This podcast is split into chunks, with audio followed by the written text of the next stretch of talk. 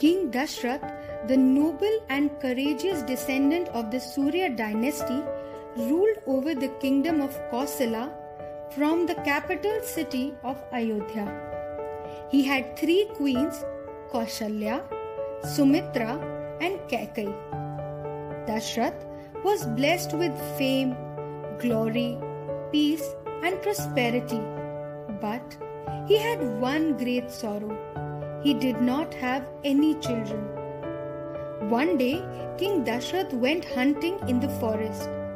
He and his men roamed the forest when suddenly they heard a gurgling sound. Thinking it to be an animal drinking water, the king shot his arrow in that direction. When Dashrath came to the spot, he found a youth lying, seriously wounded by the arrow. He was Shravan Kumar, the only son of an old and blind couple.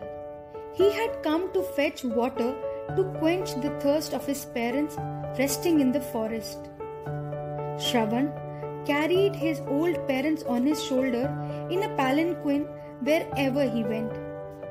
Even while dying, Shravan could only think of his helpless parents. He held Dashrath's hand and asked him to take the pitcher of water to his parents. Unsuspectingly, the old couple drank the water. But an extremely sorrowful Dashrath could not withhold the truth.